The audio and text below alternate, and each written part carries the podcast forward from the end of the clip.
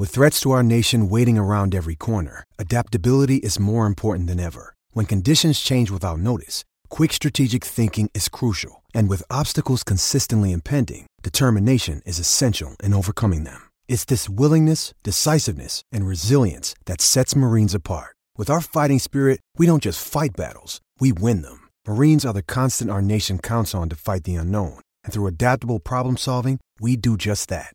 Learn more at marines.com. Space. Some regions are vast and empty, other areas we call closets. Fortunately, Kevin from the container store has answers. Hmm, right. Kevin, what gives you the power over space? I'd say Elfa customizable closets. With free design and Elfa's adjustable shelving and drawers, I can create space in any size closet. Kevin, master of space and closets. Or just Kevin. Plus, right now, save 30% on Alpha and installation and earn up to $500 in credit through February 10th. At the container store, where space comes from. Wait, where is that music coming from?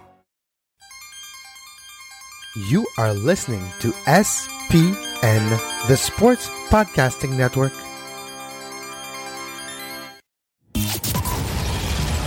Welcome to Scuderia F1, the podcast that's always up to speed with the latest Formula One news. Follow us on Twitter at Scuderia F1 Pod. And subscribe to the show on iTunes and Stitcher. Now, here are your hosts, Mark Daly and Kevin Laramee. Hey, everybody, welcome to your Wednesday and welcome to the podcast that is always up to speed with Formula One. Mark Daly here, and Wednesday, guys, middle of the week, and for soccer fans around there, around the world, yes, that means that tomorrow, Thursday, marks the beginning of Russia 2018. And I can't wait to watch the World Cup. I'm going to try and watch as much World Cup as I can possibly fit in over the next month, of course, interspersed as much as possible with Formula One, and of course, this weekend, Le Mans. All good things to, to watch and different things to enjoy. So, well, in other news, I'm up to my elbows literally in home improvements here. Been working on our making some changes around the house and we've been doing drywalling and painting and I'm not really a fan of home improvement and renovations and things like that. And I just can't wait for it to be over. I'll be perfectly honest with you. We've been doing it now for a couple of weeks and it's just getting to the point now that I, I just want it done. I'm tired of being covered in plaster and dust and paint and the whole house smelling of all these different building materials. I'm just ready to get back to normal. Whatever our normal is, I want it to come back again. But let's talk about what we're here for. Yes, Formula One. The Canadian Grand Prix went last weekend and was won by Sebastian Vettel. And boy, was that not a convincing, convincing win for Sebastian. I had uh, wondered how that was going to turn out, especially going in to the first corner at Circuit Gilles Villeneuve. The, the, the track, of course, after the start finish uh, line does bend slightly to the right before it tar- turns sharply left going into the uh, Senna S there and has been the location of some very interesting moments over the years. And of course, there was an interesting one between Sergio Perez and Carlos Sainz during the, the race. But by and large, they made it through that first uh, couple of corners nice and clean. And Sebastian Vettel really did not get challenged by anyone. I, I, would say, honestly, the biggest amount of action happened on, well, about halfway through the first lap when um, Brendan Hartley in the Toro Rosso and Lance Stroll in the Williams came together. Uh, Brendan getting squeezed between Lance. He was going trying to go around the outside of him.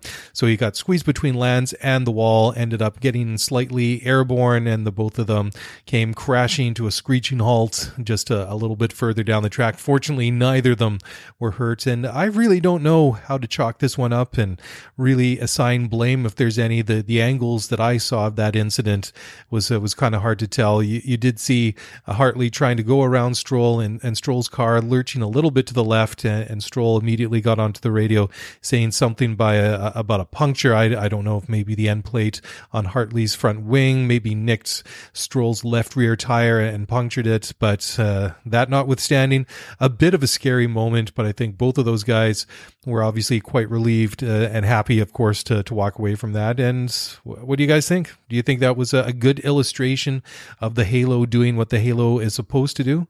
Because uh, that of course could have been very very scary. But yeah, after uh, several laps behind the uh, behind the safety car, uh, Sebastian I thought did an excellent job of uh, really uh, bringing the pack together and then just putting the the hammer down and and pulling away nicely. And that was about re- that was about it really. the the top six there wasn't really too much changing around. It got a little bit kind of mixed up as the the, the top three teams made their stops and things kind of shook out that way. But at the the end of the day, uh, Sebastian Vettel stayed out uh, as long as he needed to, and when he came back out, he still had a, a healthy lead over Valtteri Bottas in the Williams sorry, Valtteri Bottas in the Williams. Hello, Mark. It is not 2016 any longer. Valtteri, of course, is a Mercedes driver. So I'm just going to blame that one on uh, an aching body and all the paint fumes in the house here, confusing me a little bit. But uh, yeah, I was a little bit kind of disappointed to to be quite honest. Obviously, you're if you're a fan of Ferrari, if you're a fan of Sebastian Vettel, you're going to be extremely happy with that result. And of course, uh, the the big t- talking point about that is what with Lewis Hamilton finishing in fifth position means that Sebastian Vettel leapfrogged him in the drivers' uh, championship and now is leading uh, Lewis Hamilton by a single point. Uh, but of course, there is a long, long way to go. And uh, Sebastian currently on 121 points with Lewis on 120 and Valtteri Bottas and uh, Danny Ricciardo re- literally tied neck and neck for third and fourth place in the championship. Uh, Bottas with 86 points and Daniel Ricciardo with with 84. So let's look at some of the the issues that were going around, some of the talking points from the Canadian Grand Prix. And this is one one story that came out in the aftermath. And F1 pundit and uh, color commentator Martin Brundle, of course a, a, former Formula One driver himself, has said, "quote Kimi Raikkonen has reached the end of the road in Formula One."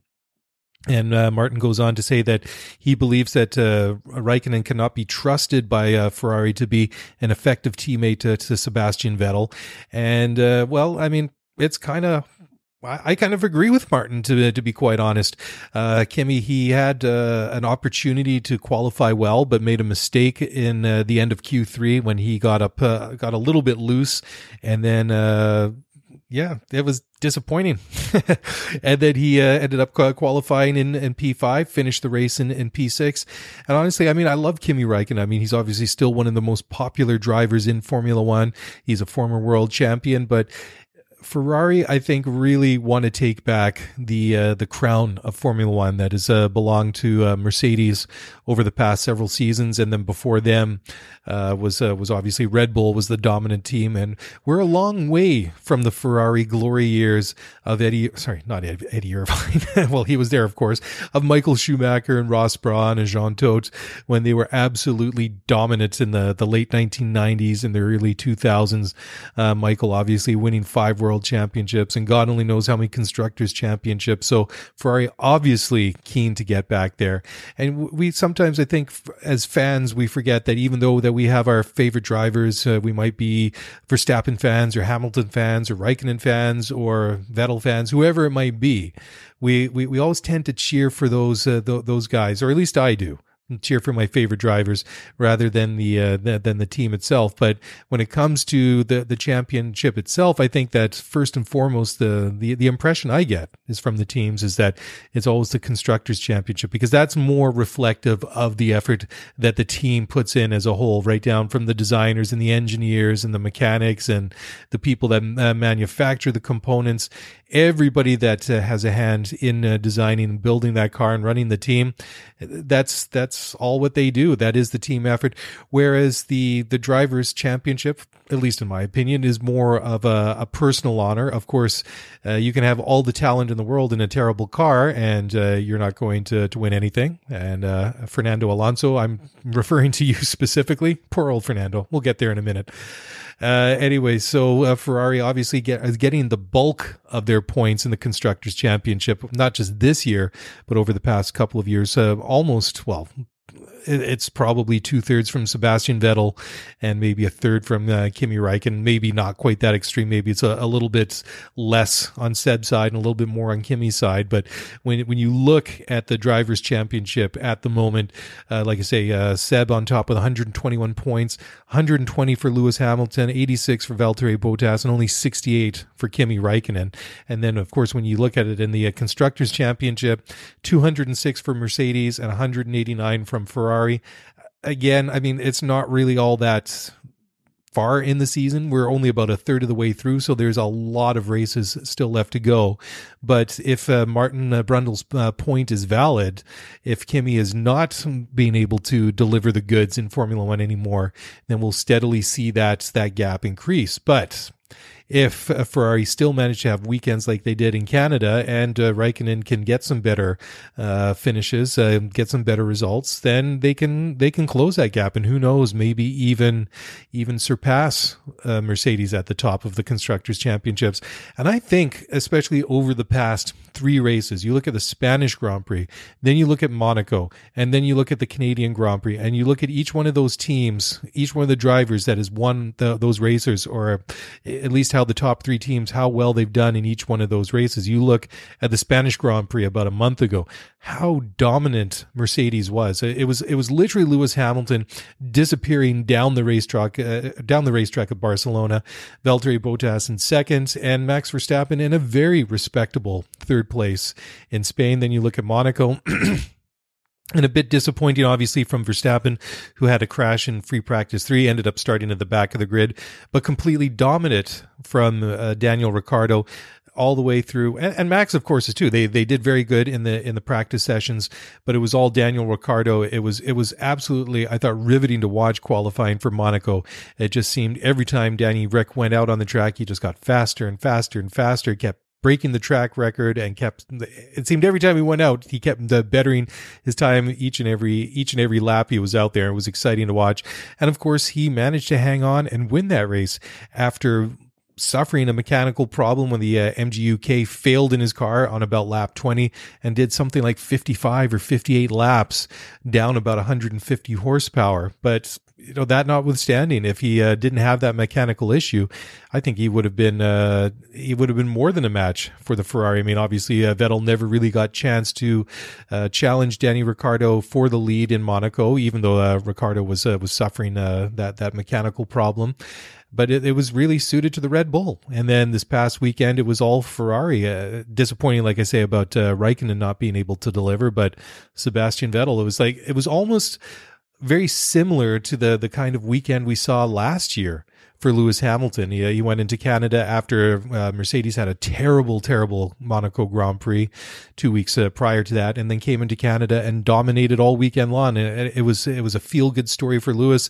He equaled Senna's uh, pole career pole positions that weekend. Went on and, and walked it in the race, and it was almost the same thing for Ferrari this weekend. So what's it going to be like in a couple of weeks at the French Grand Prix at Circuit uh, Paul Ricard? Well, that's that's the sixty-four thousand dollar question. We haven't had a Formula One race there in a very long time, so it will be something we're going to have to keep an eye on. Right. So moving along to the next piece of news. And Lewis Hamilton says that thinking we aren't good enough is the first sign of weakness. And Hamilton is still confident that uh, Mercedes is capable of giving him a car that uh, will help him win this year's Drivers' Championship, which would be his uh, fifth. And he was, well, obviously, like I was saying, he was disappointing finishing in uh, fifth position. Mercedes has put off their, their latest engine upgrade for a couple of races. They were going to introduce it in Canada like a, a lot of the other teams and uh, engine manufacturers usually do. They have uh, their their upgrades when they come back and start the European season. We've seen these uh, these upgrades introduced at the Canadian Grand Prix before. And Lewis had an overheating issue on his engine, which caused intermittent and occasional power loss and really kept him from really challenging or really doing anything notable in the entire Grand Prix. And when was the last time that we really heard that? I mean, uh, Mercedes, especially in the turbo hybrid era, have been literally bulletproof, have had uh, more than enough power and obviously being the engine, the best engine out there for the past several years. So to see them having those sorts of issues is a little bit surprising. But just looking at his uh, his teammate Valtteri Bottas, even though uh, even though uh, Bottas uh, came back in uh, second place, he thought uh, that it was not going to happen. He said that his fuel situation was actually critical and just barely managed to stay in front of Max Verstappen when he got to to, the finish line, and uh, unusual to hear that uh, from uh, from from Mercedes. Uh, obviously, Lewis saying that he felt like his engine was going to to, to fail with his uh, overheating problems, and uh, Bottas saying that he was basically on fumes crossing the line seems very un Mercedes like. Yeah, they, they like I say, I mean, they uh, have the engine, the best engine, and they've always had the best tactics and always seem to have the best luck. If uh, you're a, a, believer in random luck rather than you do the little things properly, which in turn helps you manufacture your own luck to a certain degree. But yeah, interesting. Like I say, over the past three races, how each one of these circuits has been uh, suited to each one of the, the, the top three teams, and I, I, think it bodes well for for the championship. If you look in the fact that uh, it, it's been a real real toss up between the, the, the top three teams, and all of them have had uh, their, their, turns on the top st- uh, step of the podium. Obviously, there was a little bit of luck in China for Red Bull, but hey, like I say, you do the little thing right or the little things right, and uh, and, and things tend to work out for you uh, well. I mean, in, in, that race, they double stacked their cars underneath the safety car. It was a very bold move, and it paid off. They they caught Mercedes and uh, Ferrari napping to a certain extent, or thinking that uh, that, that their strategy was going to last the rest of the, the last the rest of the race, and uh, they were beaten fair and square. So we'll we'll we'll have to see how this goes the rest of the season. But if you think that uh, perhaps Bottas gets uh, another result going his way, maybe Ricciardo gets uh, another victory or a couple of uh, seconds or thirds or whatever it might be going forward, how that might uh, shake up the championship. And uh, you know, honestly, I think it's great as refreshing as it was last year to see Ferrari and Vettel in a stronger position to challenge Lewis Hamilton, especially and Mercedes. I thought it was nice, even though that they did fade later in the year. It, it wasn't as uh, much uh, Mercedes uh, or, or Ferrari and Mercedes in, in the, the second half of the season as it was maybe in the first half. But it was refreshing because, of course, prior to that, the, the three seasons before that was just Lewis Hamilton and Nico Rosberg going back and forth at it. So, I mean, it wasn't so much, well, I mean, it was. the championship went down to, between those two guys, those two Mercedes drivers for those couple of years.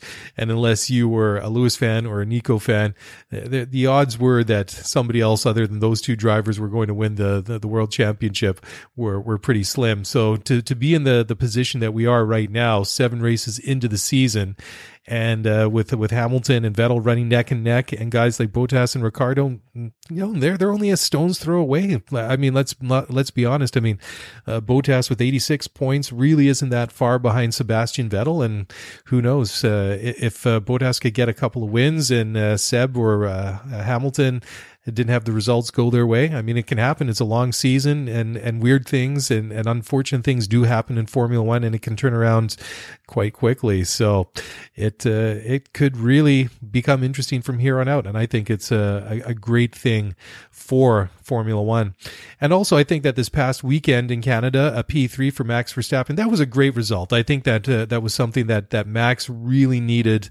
Uh, I think he really needed to to settle down. Obviously, uh, there's been a lot of uh, of controversy surrounding Max Verstappen over the previous races and weeks and months, and uh, something's always happened. I mean, Monaco, I thought that he did recover pretty good. I mean, starting from the the back of the grid, they had a solid strategy for that race. They probably were hoping for a safety car, which didn't uh, materialize.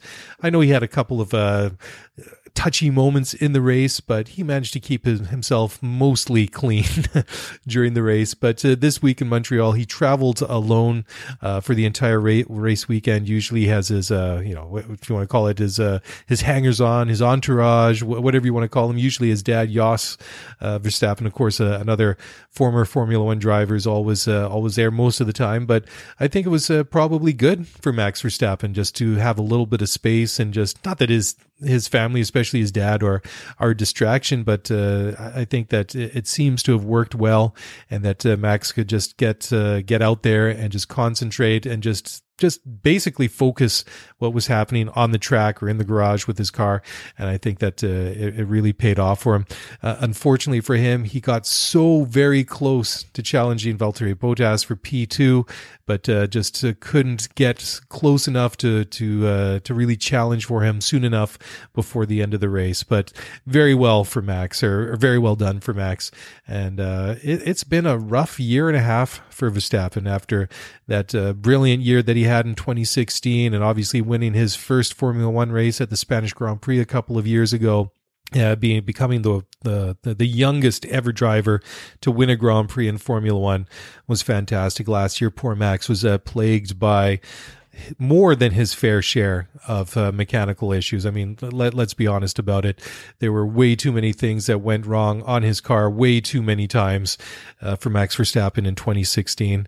And uh, Formula One needs him. I mean, Max is an extremely exciting driver. I've been critical about him before on the show, and uh, and that's only fair. I mean, that's part of what uh, what I do here and what uh, Kevin does. That's part of our prerogative. But we recognize that Max is an extremely talented talented uh, Formula One driver. I, I, think it's pretty fair to say that he has all the attributes and all the tools uh, that uh, to be successful in Formula One, and certainly he has uh, what it takes, at least from what we've seen over the past couple of years, that uh, that he has all the makings of a, a potential Formula One world champion in the future. Right. Well, uh, sticking with the uh, the Max Verstappen theme, Nico Rosberg, himself a former Formula One World Championship, Nico winning in 2016, of course, says that Max's attitude in Canada was exactly what uh, he needed to do, and he said it really reminded him of uh, of Lewis Hamilton. That uh, when he gets angry, he does better, and uh, that's exactly I think what he was getting at when when referring to Max Verstappen. That because he was racing angry, because he he was focused and really buckling down and getting on top of uh, of things that uh, that is very Lewis Hamilton like. You, know, you can always tell with Lewis that when when he's focused and he's angry and uh, he's really he wants to go out there and, and, get it done. That there is nobody quicker, there's nobody better than Lewis Hamilton. Of course, I mean Lewis is one of the best, not of the well, obviously of the current uh, era, but of uh, Formula One all time. I mean the guy is a fantastic Formula One driver. I mean uh, talented and fast like you wouldn't believe. And uh, the the thing is that when Lewis is on form and the car is held up beneath him is uh, is is uh, performing the way it is. There's there's almost no way you're going to beat Lewis Hamilton. I mean, we've we've proven that or seen that proven by Lewis year after year after year. And uh, although I think that uh, Nico Rosberg was a good driver, that he had to push himself to the absolute limit to try and compete with Lewis Hamilton, and I think that's why he uh, he walked away from Formula One that he when he did. It was just so much of a, a, mental and physical exertion to to stay on top of the game to try and match Lewis Hamilton and just uh, still not always quite being able to, to do it.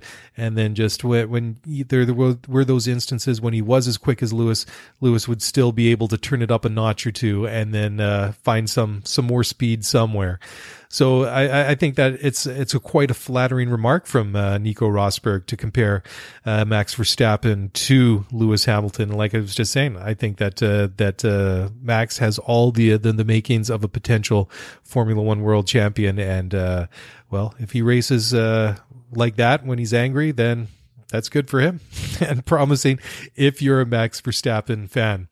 So, well, let's talk now a little bit about uh, Verstappen's team. And uh, Renault has said that Red Bull, obviously uh, Max, Red Bull driver, has to make a decision regarding the 2019 engine choice sometimes this week. Uh, Red Bull has been saying that they were planning to make an announcement or choose between Honda and Renault by the end of uh, June. Uh, this is a bit of an ongoing saga for those of you that have been uh, following the news for the past uh, month or so. Originally, uh, Renault had said that they wanted uh, an answer by the middle of May. Obviously, that's come and gone over, well, pretty much a, a month ago now. And Red Bull still weighing up their options between Renault and Honda. And they're, they're not really, haven't really said anything yet. They're playing their cards pretty close close to their chest. And uh, the Renault boss uh, Cyril Abiteboul has said that uh, they they've made an offer and uh, that it's up to, to Red Bull to respond in the next couple of days because uh, they need to start sourcing parts and components to to start building their power units for 2019. And well, that's a fair remark, but also I think that they want a, a proper commitment uh, by by by Red Bull if they're going to stick with them or if they're going to to to switch over to Honda. Of course, they're getting all that data from Toro Rosso, which is their their junior team. But just interesting, uh, even though uh, they finished uh, in uh, three and four places, three and four at the Canadian Grand Prix with uh, Max and Daniel Ricciardo. Uh, Ricciardo was saying that the, the his Renault engine in the, the back of his RB14 just it struggled. It wasn't as good as the engine that that Max had.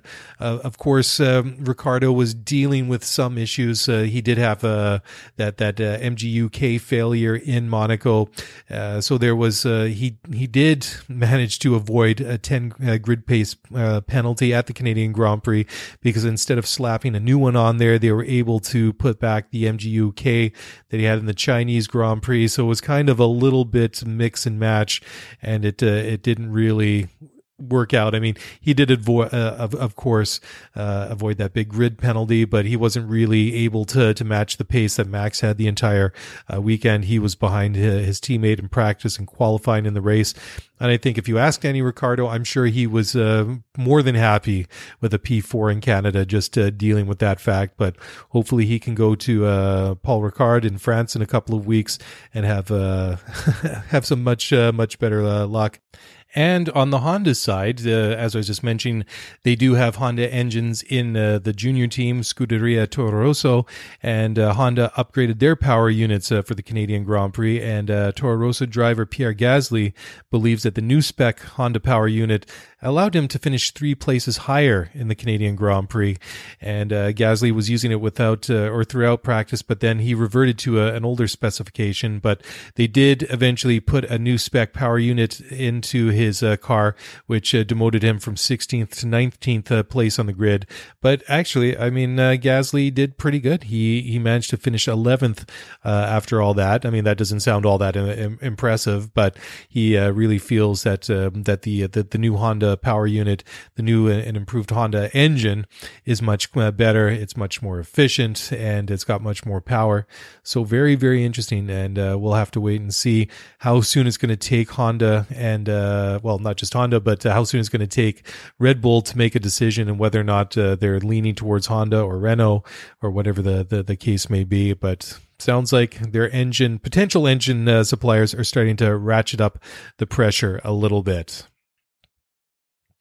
And uh, talking about Pierre Gasly's teammate at Toro Rosso, uh, New Zealander Brendan Hartley is uh, well, as we were talking about earlier in the in the show, he was involved in that uh, that big nasty crash with Lance Stroll on the opening lap, and Red Bull Motor Motorsport advisor Helmut Marko has said that uh, Hartley's uh, crash with Lance Stroll is not impacting his Formula One future. Of course, last week the news surfaced that Toro Rosso had extended an offer to uh, Lando Norris, who is uh, contracted to uh, McLaren to take over uh, Hartley's seat at Toro Rosso. Uh, reportedly, the uh, the reason why that deal didn't go through is that the uh, sorry Toro Rosso wanted Hartley to basically vacate. I think it was after the French Grand Prix and have Lando Norris take over in time for Austria, which would be one race before the British Grand Prix later this summer, and then have him stay for the rest of this year and then into 2019. And of course, the I think it was the 2019 part that uh, McLaren didn't like. And when you look at what's happening with uh, with McLaren on the track and uh, Fernando Alonso, who suffered, I think, the only mechanical failure and mechanical uh, related retirement at the Canadian Grand Prix this past uh, weekend with an exhaust issue in his 300, uh, 300th Grand Prix, nonetheless, uh, really makes me speculate and think that perhaps we are looking at the latter moments of uh, the the final moments, I should say, of Fernando's career in Formula One. I think that if you look at the doomsday clock of uh, Fernando's F1 career, it's probably about eleven. Uh, 11 o'clock, 59 minutes and about 59 and a quarter seconds. I think that, uh, I, I just get the the, the gut feeling that uh, is going to walk at the end of the year. He doesn't have a contract in Formula One for 2019, and McLaren again. Boy, they were just nowhere this weekend. Uh, they uh, their their cars did not qualify well uh, for the Canadian Grand Prix. Uh, Fernando um, qualified in 14th. Vandoorne qualified in 15th and well, the, uh, the the result was not good. Uh, of course, like I said, Fernando did not finish, and then uh, his teammate Stoffel Vandoorne finished in P16, and he was lapped twice. I mean, the only cars that were worse than that were the the, the Mercedes uh, powered Williams. Sergei Sirotkin finished uh, two laps down in 17th place. Uh, and it just blows my mind when you look at two teams that have uh, historically been strong in Formula One, and uh, you see both of them have two cars that retired either through mechanical issues or uh, through an accident, and then the remaining t- uh, two cars right at the bottom of the cl- race classification, two laps behind. Boy, McLaren and Williams, geez, hang your heads in shame. Absolutely pathetic. Absolutely disgraceful to see the, those two teams as far down as uh, as they are, and this is why I think it's a it's a bit of a head scratcher. When you see the news uh, coming out um, this week, uh, I saw on Tuesday that uh, Zak Brown, the CEO of McLaren, is uh, admitted that they are still seriously considering a McLaren entry in IndyCar for for 2019. He says that they're still doing their research and what he says uh, their due diligence, and come on, guys seriously, Formula One was uh, where McLaren has uh, really cut their teeth. Uh, very successful in terms of uh, drivers and constructors uh, world championships. Like get get your house in order in Formula One first. Uh, to me, it it it just kind of reeks as a bit of sort of diversionary tactics. I think that they're they're completely missing the point. I can see why they want to be an IndyCar, and uh, obviously uh, Fernando Alonso raced there last year and did very very well. Unfortunately, before he uh, finished that race or had to, uh, well, he didn't finish the race.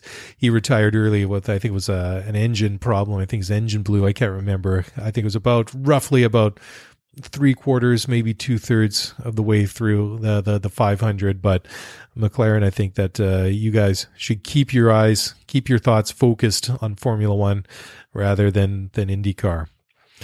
Anyways, before I wrap this one up, just one more interesting little tidbit. And this one was, I think, the WTF moment of the Canadian Grand Prix. And that was, of course, uh, the checkered flag being waved by a supermodel Winnie Harlow two laps before the the full race distance had been uh, run and uh, F1 race director Charlie Whiting said it was a miscommunication between local track officials uh, and that was the well the result was the checker flag being waved early. And I, I remember just sort of sitting there watching the races and unfolded and thinking why why why is the flag out now? We're, we're not done. And uh, Sebastian Vettel uh, he was uh, on the radio telling them not to wave the checkered flag. And I guess that uh, there there was some concern that uh, that there might have been like a track invasion. Of course, uh, like you see at many circuits around the world, after the the race is over, that fans will be able to go onto the track and then make their way over to the the start finish area where they have the uh, the, the, podium ceremony. Uh, Canada, the, you quite often see a lot of fans running down the uh, the straight there at Circuit Gilles Villeneuve. Uh, of course, Monza is absolutely amazing with the thousands and thousands of Formula One fans and the Tifosi uh, out there celebrating and having a good time. So that was uh, a bit strange, but it's uh, unusual. I thought uh, just the way that I understood uh, motorsport and uh, and Formula One is that when the checkered flag is waved, that that, that is the the end of the race, regardless if it's waved incorrectly or not. But well, they went another couple of laps Fortunately, it didn't really impact the final classification. And of course, most importantly, uh, nobody left their seats and did something that they didn't uh, do. So that was disaster averted. Well, guys, I'm going to wrap that up here. I need to go and have a shower. I need to get changed. I need to get this paint smell off of my hands and out of my hair and, and just out of my house as well.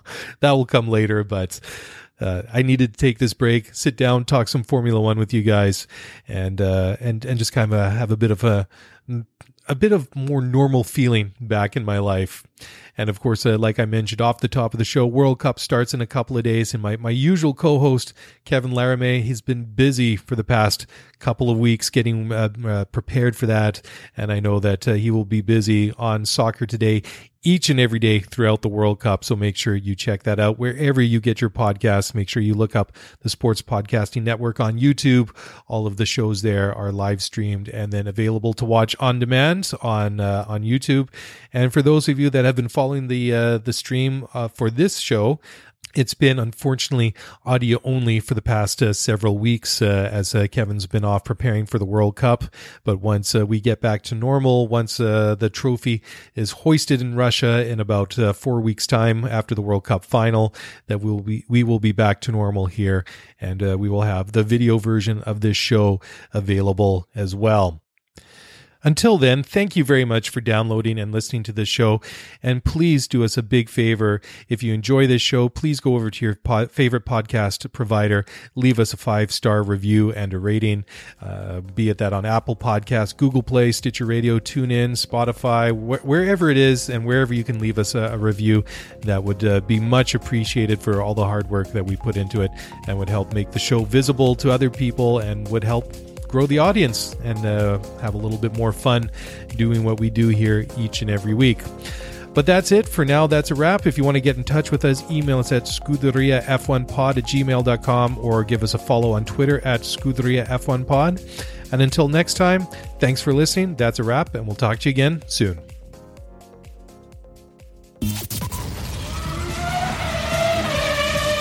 Thanks for listening to the Scuderia F1 podcast. If you want to get the show notes for this episode, then head over to ScuderiaF1pod.com. Want to get in touch with us? Then email us at ScuderiaF1pod at gmail.com. You were listening to SPN, the Sports Podcasting Network. Visit us, sportspodcastingnetwork.com.